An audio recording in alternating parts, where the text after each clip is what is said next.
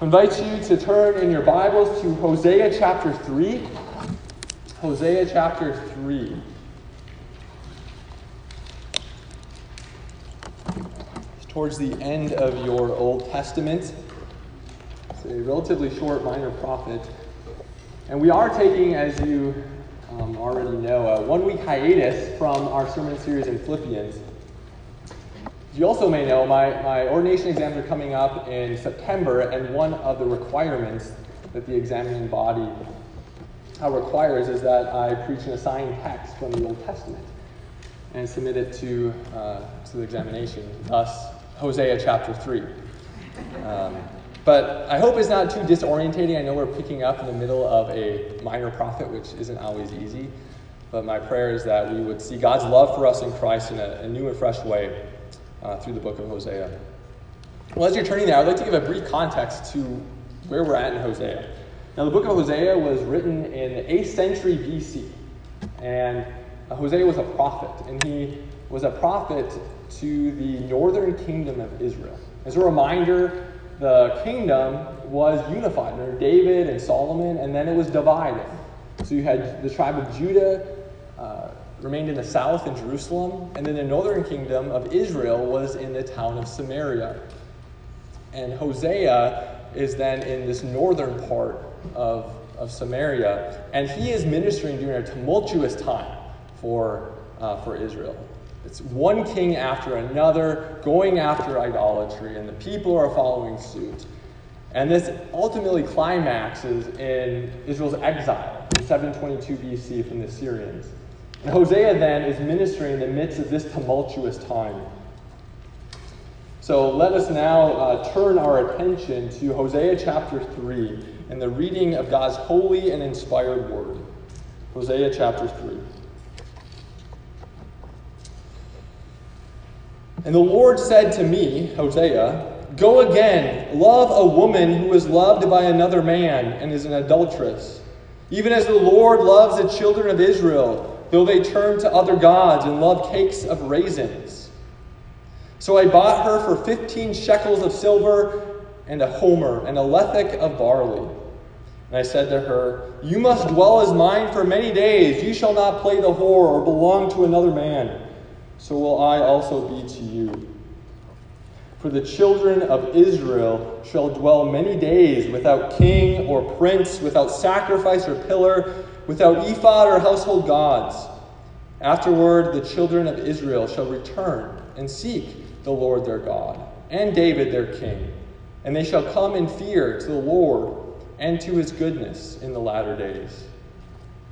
Well, thus ends the reading of God's holy and profitable word. May he write uh, his word upon our hearts this evening. Well, as a Reformed church plant, we hold dearly to the truths that were recovered and uncovered during the 16th century Protestant Reformation. And you may be familiar with some of these truths, such as salvation by grace alone, faith alone, Christ alone. Uh, you may be familiar, I'm sure, with uh, the truth that Scripture is the highest authority in the Church of Christ. But one truth which you may not be quite as familiar with uh, is a truth about the love of God. It was articulated by Martin Luther himself about six months after he nailed the 95 Theses to the church door in Wittenberg. And this statement that Luther made has to do with the difference between God's love and our love as human beings. And this is what he says in, in, in paraphrase uh, form. Uh, Luther summed up the difference by saying that God's love is creative and our love is reactive. God's love is creative and our love is reactive. And what he meant by this statement is that God has set his love upon human beings who have nothing in them to attract this, this boundless love. God then, through this love, makes an unattractive, unholy people holy and attractive. God's love is creative. Our love, on the other hand, is reactive. We are naturally inclined to love that which is already attractive, that which is already pleasing in our sight. And our love gravitates to those things. For example, why did you marry your spouse? Why is your best friend your best friend? Our love is reactive. It gravitates to that which is already pleasing in our sight. Although, to the best of my knowledge, Luther never defended this idea from the book of Hosea, but I think here in Hosea 3, we see God's creative love on display. God's creative love for his people. More specifically, I want us to focus our hearts and minds on the fact that God sets his love upon an unattractive, unholy people and makes them holy and attractive. God sets his love upon an unattractive, unholy people and makes them holy and attractive.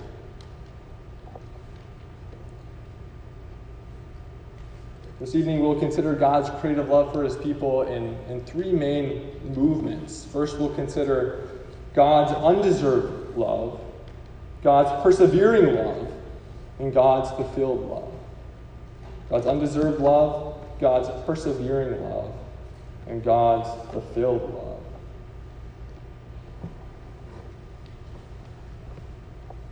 So, first, God's undeserved love. See that God chose to set his love upon a wholly unattractive and undeserving people in the nation of Israel. And he illustrates this point in the life of Hosea the prophet.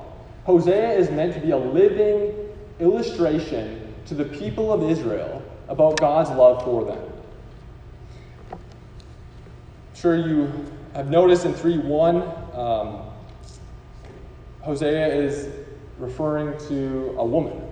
Uh, God's commanding him to love a woman. And this, this theme of Hosea's relationship, Hosea's marriage, is the most prominent theme in Hosea 1 through 3. In the midst of this idolatry that I just got done mentioning, that's going on in the context of Hosea's lifetime, God commands Hosea to marry a woman who is going to be basically a prostitute. God tells Hosea ahead of time, you're going to marry this woman and she will be unfaithful to you. She will run, run off from you over and over again. She will have children from these relationships. She will have no regard for you or this marriage. But I want you to marry her. So you see how striking this is because our love generally doesn't operate like this. Our love is reactive. In fact, the second and third verse of this book, back in chapter 1, we read this. Um, we read, When the Lord first spoke through Hosea, the Lord said to Hosea, Go take to yourself a wife of whoredom and have children of whoredom, for the land commits great whoredom by forsaking the Lord. So he went and took Gomer, the daughter of Diblaim. This woman's name is Gomer, and Hosea is commanded to go, go marry this woman who's going to have no regard for you or this marriage and be running off over and over and over again. We're left with that question why? What is the point? Why would God command Hosea to do this? And the point is that this marriage is meant to be that living illustration of God's relationship to his people. Just as Gomer's unfaithfulness did not merit or earn Hosea's faithful love, so too, in a much greater way, Israel's unfaithfulness, their sin, did not merit the faithful and enduring love of God. That God knew very well that Israel was going to prove to be unfaithful. But God chose to set his love upon them anyways. This marriage between Hosea and Gomer is meant, again, to show us a number of things. First, we see what, what our sin is like before God, and as a result, how undeserved, undeserving we are of God's love. You know, it is interesting that God uses the example of marriage to illustrate his relationship with his people. When we think about marriage on a human level, it's the most exclusive and intimate of relationships. And unfaithfulness in marriage probably brings about some of the greatest heartache in life. And it's marriage that God uses to illustrate his, his relationship to his people. And when we think of a married person running off repeatedly, over and over and over again, having multiple lovers, having no regard for their marriage. We think it's, it's despicable. What God is wanting to show us in this passage is that that is what we're like spiritually before God. We all are like spiritual adulterers, running after idols, running after the sin that pleases us. We, of course, don't worship wooden or, or stone statues, but we all love and treasure things either at the same level or more than God every moment of the day. Our hearts are, as John Calvin said, idol factories. We're constantly producing idols. Our hearts are constantly gravitating towards idolatry. Boys and girls, it's because of this idolatry. It's because we are sinners which makes us completely undeserving of God's love.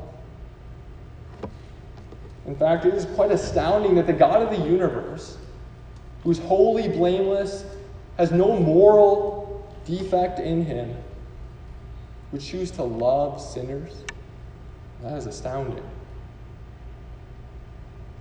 I would like uh, at this moment to read a portion of, of the Westminster Larger Catechism's exposition of the first commandment. The first commandment, as you may know, is you shall know their God before me. It's prohibiting idolatry. And my hope is that as we listen to what is required of us in this first commandment, we would appreciate anew God's undeserved love as we see how utterly sinful we actually are. So, listen to what the first commandment requires of us we are required to think, meditate, remember, highly esteem, honor, adore, choose, love, desire, fear, believe, trust, hope, delight, rejoice in God. Yield all obedience and submission to Him with our whole man, being careful in all things to please Him, sorrowful when in anything He is offended, walking humbly with Him. Now, this is what is forbidden in this commandment the omission or neglect of anything required in this commandment, ignorance, forgetfulness, wrong or false thoughts towards Him, undisciplined setting of our mind, will, or affections upon other things, taking them off from Him in whole or in part, deadness in the things of God. And concludes by saying, impatience at His workings in this world, His providence, as it were. And this is not all. The catechism goes on and gives much, uh, much, much more requirements that we need to follow. As you heard those things, how did you do? How do you measure up to, to what is required of you? Just in the first commandment. All too often, I think we all can begin to slip into a mindset where we, we think more highly than ourselves than we ought. Our level, uh, our standard becomes horizontal. We're better than other people. But that's not the standard that God gives us. It's His holy and righteous law. When we hear the law of God in all its fullness, we recognize the true uh, wickedness and, and sinfulness of, of our hearts. In fact, the law, throughout history, from the first time Adam received it all the way until us today, the law requires personal, perfect, and perpetual obedience. Personal, perfect, and perpetual obedience. Personal meaning you are responsible to this law. Perfect meaning you have to obey it blamelessly. Not only in an external way, but in an internal way. Your affections, your thoughts, the attitudes of your heart.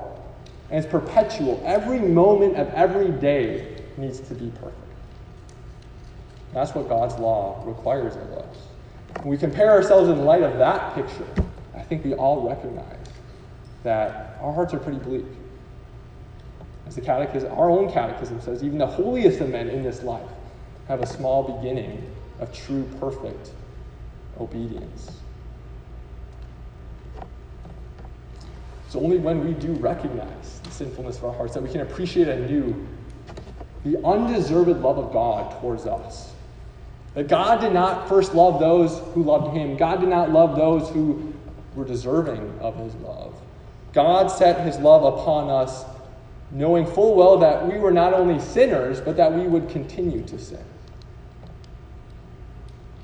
We are wholly undeserving of, of God's love.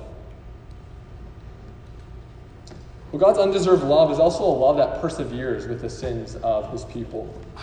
And we again see this illustrated in, in the life of Hosea and his wife Gomer.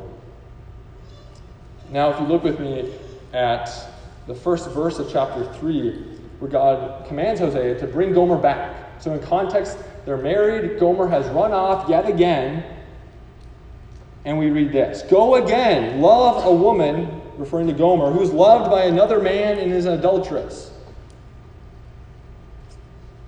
You see here that Hosea's love, Hosea's love for Gomer, it was not a one time act. He didn't just initially obey God, it was a perpetual act.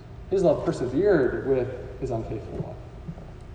He went over and over again to bring her back as she kept running off. In fact, in verse 2, we see that she even paid, he even had to pay a price to bring her back. This may be indi- indicating that she was selling herself as, as a prostitute, and he had to go and pay to bring her back into his household. Imagine even the shame of Hosea in that moment. Look with me again in your Bibles at verse 3. Hosea continues, and he said, And I said to her, I mean Gomer, You must dwell as mine for many days. You shall not play the whore or belong to another man. So I also will be to you.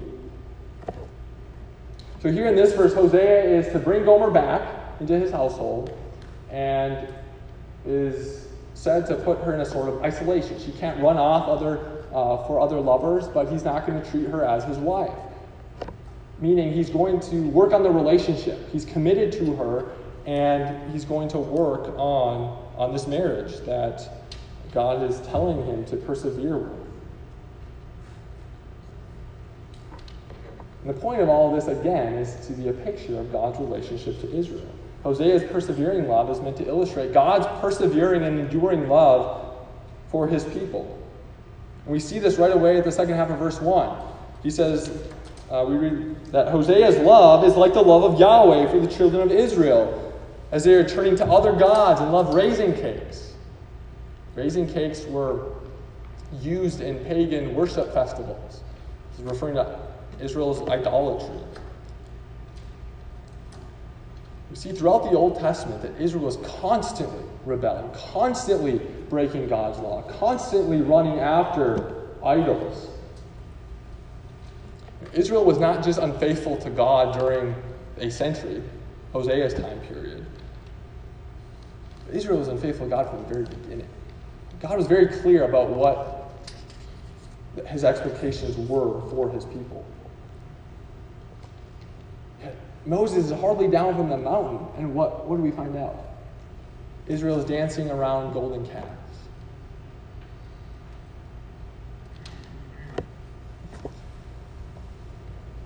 So we see Israel's rebellion constantly throughout, throughout the Old Testament that they, you know, they, they ran off on God as it were on, on the wedding night.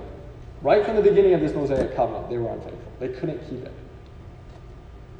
Then in verse 4, we see that Israel received God's curse, as was expected due to the law, the Mosaic law that was given to them. That if they obey, they would live in prosperity, communion with God in the land, but if they disobeyed, they would be sent out of the land. And so we see verse 4 referring to exile.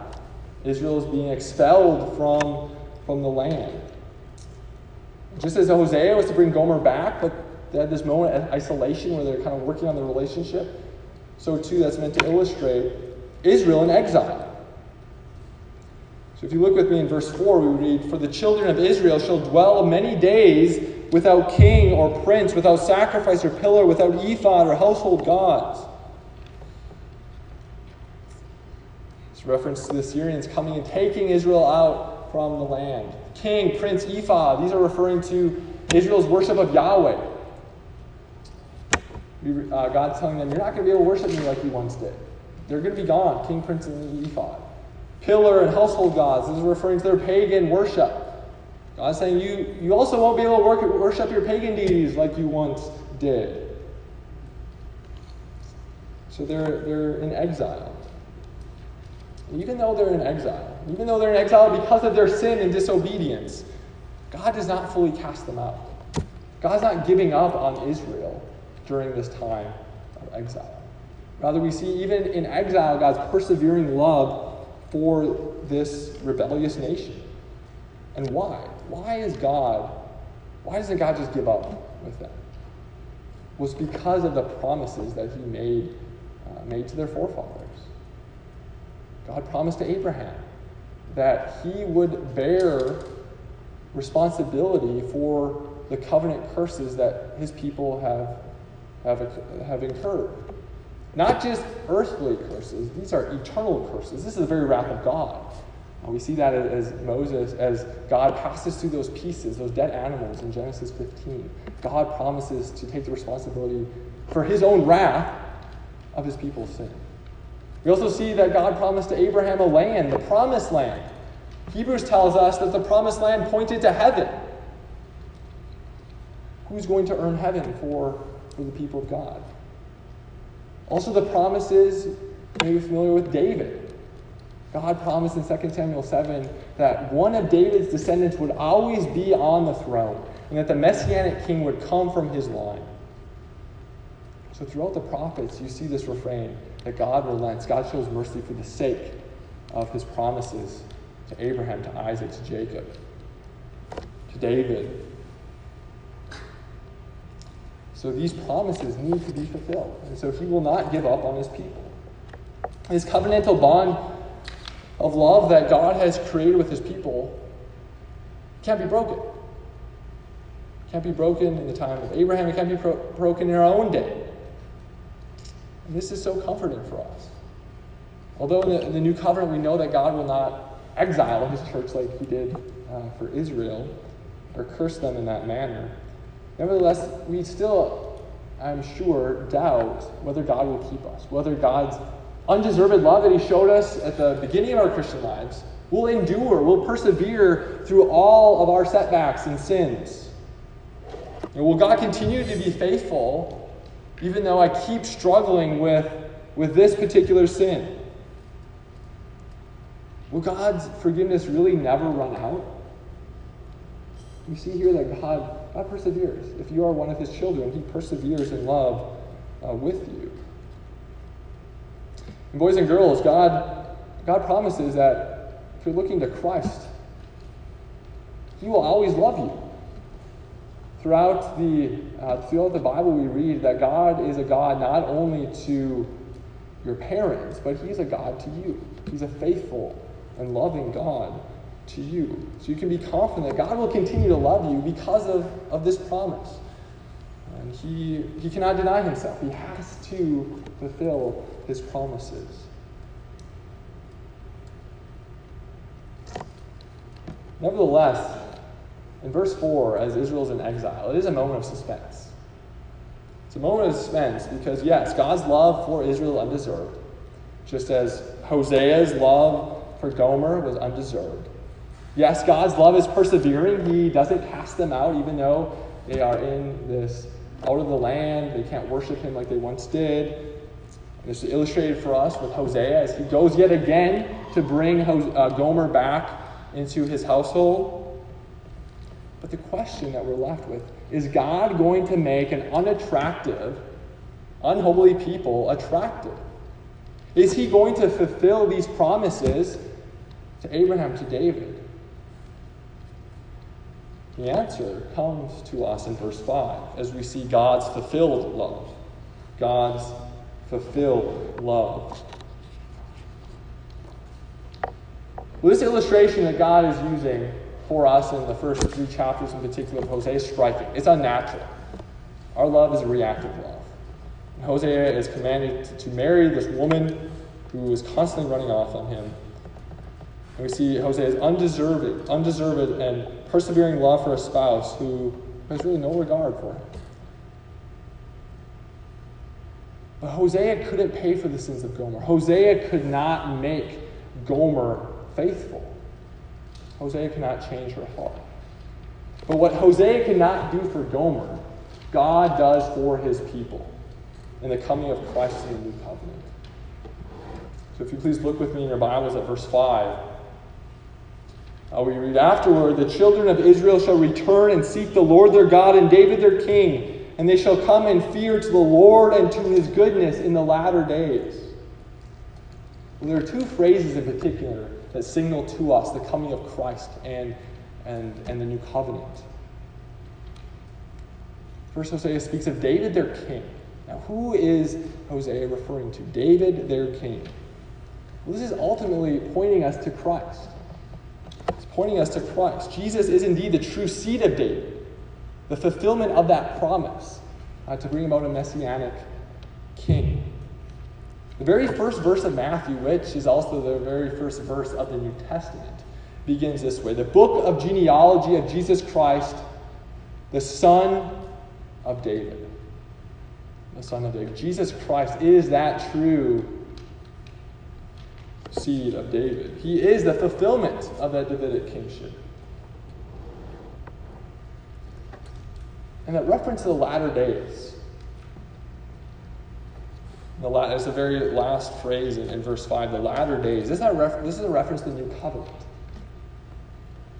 Specifically, this time in which between Christ's first coming and his second coming, the epoch in which we live currently. Listen to Hebrews 9:26. The author of Hebrews says, Christ has appeared once and for all at the end of the ages, or you could say in, in the latter days, in the words of the prophets, to put away sin by the sacrifice of himself.